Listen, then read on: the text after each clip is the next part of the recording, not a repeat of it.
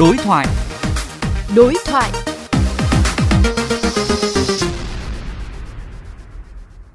Thưa quý vị, trước những diễn biến phức tạp của cơn bão số 4 được dự báo có cường độ rất mạnh sắp đổ bộ vào nước ta, sáng nay Bộ Giao thông Vận tải đã có công điện về việc ứng phó. Trước đó, Bộ Nông nghiệp và Phát triển Nông thôn đề nghị các địa phương nằm trong vùng ảnh hưởng của bão xem xét cấm đường ở những khu vực bão đổ bộ gây mất an toàn cho người tham gia giao thông trên tuyến quốc lộ 1A và tuyến đường sắt Bắc Nam.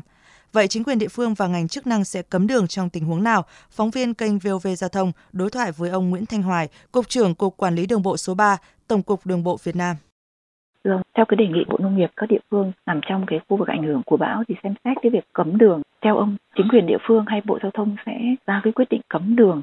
ai sẽ là công bố cái việc cấm đường thì cái này theo luật giao thông đường bộ. Đơn vị nào quản lý mà được tổ chức giao thông của tuyến đường nào thì đơn vị đó ra lệnh cấm đường tuyến đường đó. Chẳng hạn như đối với hệ thống quốc lộ là do bộ giao thông vận tải còn hệ thống đường địa phương thì do các địa phương. Đường tỉnh thì do, do tỉnh thành phố đường huyện thì do huyện. Theo cái cấp thẩm quyền tổ chức giao thông theo luật tỉnh đấy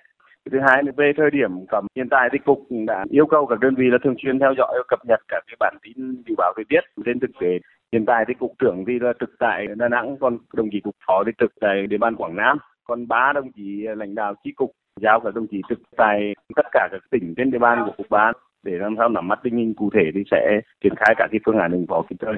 về cái công tác phối hợp cục phối hợp rất chặt chẽ với các địa phương các cái ban an toàn giao thông các tỉnh. Trước cái thời điểm bão lụt thường xuyên xảy ra thì cục đã có các cái phương án phối hợp về dự kiến phương án phân luồng về phương án đảm bảo giao thông.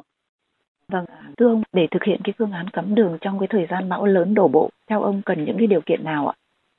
Có hai việc, một là mình phải dự đoán được cái tình huống nó xảy ra và đảm bảo để làm sao mà không gây ách tắc giao thông, nhưng đồng thời cũng không gây nguy hiểm cho người đi đường nên là mình phải phán đoán tình hình và theo dõi ờ, các cái bản tin thời tiết và trên đi thực tế để mà ra những cái lệnh cấm đảm bảo chính xác và hiệu quả. Trên cơ sở đó thì là tất cả những cái điểm sung yếu có thể ảnh hưởng do bão mà phải cấm đường hiện tại thì cục đã yêu cầu tất cả các đơn vị, chi cục quản lý đường bộ trên các địa bàn này, các nhà thầu quản lý bảo dưỡng thường xuyên trên các tuyến quốc lộ này, các nhà đầu tư BOT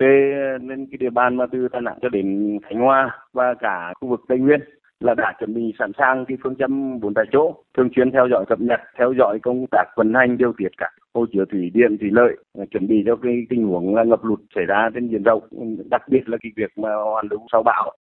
tại vị trí trung yếu thường có thể xảy ra sạt lở, cục đã yêu cầu khẩn trương tập trung máy móc, thiết bị chuẩn bị để mà ứng phó. Còn các cái vị trí ngập lụt thì đã chuẩn bị tiêu về barrier huy động người để trực gác phân luồng từ xa. Trường hợp mà cần thiết có lệnh thì là sẽ cấm đường ngay. Vâng, xin cảm ơn ông.